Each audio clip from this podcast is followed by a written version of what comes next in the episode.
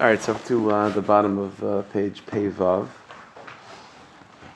So he says on by piece Kuf Yuches. So he says Nesakim Yukenes Advarim. So let's give a seek and let's recap a little bit of all the steps that we went through in order to give a person at least the tools necessary to overcome getting angry and dealing with frustrating situations. Shlav Arishon, again, the first step, he says, is Shadun Sarh Leid Velachush, is again to know and to feel Sharakash Baruch Poil Kol Pula, that it's Hashem that was making every action take place. Even before things went haywire, and even as things go haywire, it's all the Ribbono Shel Olam at the same time. It might look like this, it might look like that, it's all the Ribbono Shel Olam. Hashlava shlishi, the second step, Shadun Sarh Leid Velachush, the person to know and to feel. That the Ribbono Shel Olam loves you. And so it's the Ribbono Shel Olam causing all these things, and he loves you very much. Hashlava shlishi, the third step, is for a person to feel and to know and feel. Hashem is the only one that really knows what's best for you. Again, these are obvious points, but these are the three steps. The Ribbono Shel Olam is the one behind the scenes of everything that happens. Number two, he loves me. Number three, he knows what's best for me. And after Ribbono Shel Olam brought me to this experience, that it must be based on his infinite wisdom, which is rooted in his infinite kindness. So it means Hashem knows this is the best thing for me right now. Maybe it was it my fault? Is it because of things that I did wrong and I needed tikkun? Is it because some other inyanim? Whatever it is, it's because Hashem loves you and it's because Hashem is doing the best for you. Sometimes a person, the yetzer hara makes a person a little bit crazy. And the yetzer hara, injects into us the following thoughts. Fine, Paskim that this is technically the best thing. Let him come up with other ways to do good for me. In ways that it seems to me are also good. Hashem's infinite. He's a kol yachol. He can do whatever he wants. So why does it have to be that he's doing good for me in a way that makes me frustrated? So that also you have to believe that Hashem knows all that too. And Hashem, in His infinite wisdom, He establishes that this is the best way for you right now. So, other ways, other times, Hashem does good for you, and that's also good, obviously. But right now, this is the best thing. He goes on to say,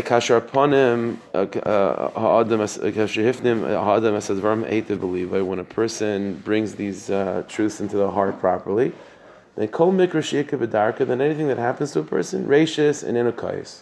First of all, you're not angry. There's no one. If you're going to be angry, be angry at God. That's what we said a couple of times ago. That's like an immature emunah, and then the emunah develops, and you realize that okay, I'm actually not angry at Hashem. You don't want to be. But then more than that, there could even be rejoicing when things that are frustrating take place. Once a person realizes he's in Yana, that's from Hashem. He loves us. And it's ultimately for our best. Chazal say that a very, very big madreiga by a person is to rejoice in suffering. And it comes from these simple truths. Who is the one that's causing this experience? And why is he causing it? When a person understands and feels this in a real way, the only response to everything is just simcha. And again, as I've been saying many times, we have to, when you read it in a sefer, it's very binary, it's very extreme, it's just simcha. As I've been saying many times, there's many voices inside of us, there's many different levels to who we are. The Nefesh HaBahamis doesn't get any of this, does not understand any of this. This is all Nefesh HaElokis, godly soul language, not animal soul, which means that the part of you that's going to be besimcha even after these exercises is just Nefesh HaElokis. The Nefesh HaBahamis is going to be frustrated. So part of the avodah is to silence the Nefesh HaBahamis or to overwhelm it with the joy of the Nefesh HaElokis.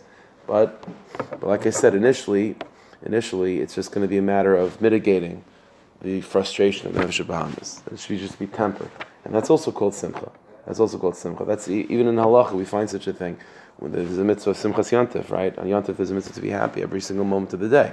So people aren't happy every single moment of the day. So the Achronim, the Paskim already say that not being depressed and trying to, if there's reasons to be upset and you're not as upset as you would be, that's also called simcha. That's also called simcha. And the reason for that is because there's a conflict inside of a person, and that's who we are.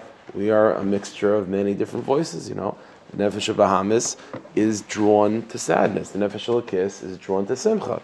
And there's a conflict between the two. So yeah, it would be ideal for the Nefesh HaElokis to be driving the captain of the ship. No, that's a big madreiga, and that's what our avodas Hashem is really trying to get to.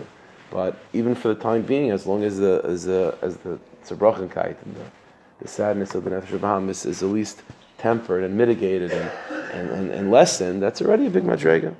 That's already a big madrega. So he says like this: for as long as this joy is not filling the heart, and certainly if a person is angry about these situations, means the emunah is not clear and it's not strong, it's not shining yet as much as it can. And this is the avodah of a person who have them to bring these truths into the heart. Reishis is again to chazer over. First of all, to think about these things as much as possible. And second of all, to talk about it, right? As we've been saying, to use simple, straightforward question and answer languages to make these things real. To repeat it over and over again. And again, as we said before, not to wait for a situation that's already frustrating to then start.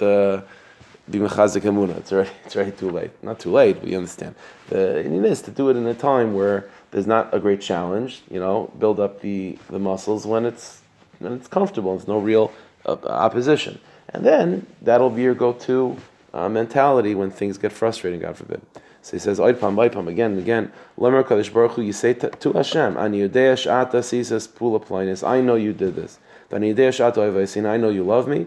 And I know this thing is good for me. Those are the three sentences. I know you're behind this. I know you love me. And I know it's for my best. That's it.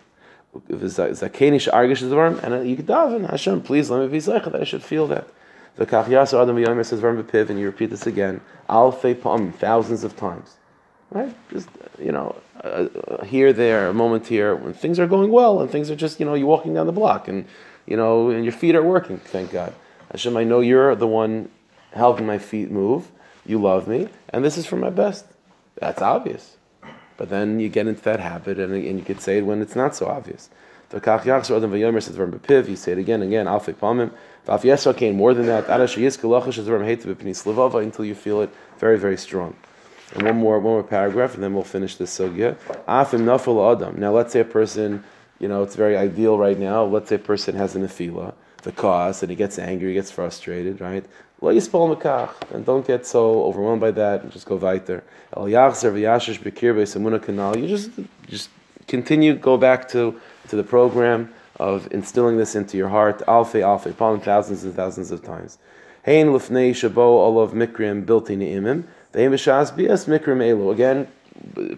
we practice this before frustrating situations come up, and then when frustrating situations come up, and again continue to bring it into the heart without any frustration, without any concern about messing up. You just go weiter. Person can feel like, okay, my whole life is practicing for the frustrating situation, and then something goes wrong, and then I completely lose it. Okay, fine. So you go weiter. It doesn't make a difference. That's just the yetzer hara trying to pull you down. You just go weiter. When you keep this consistent, even with the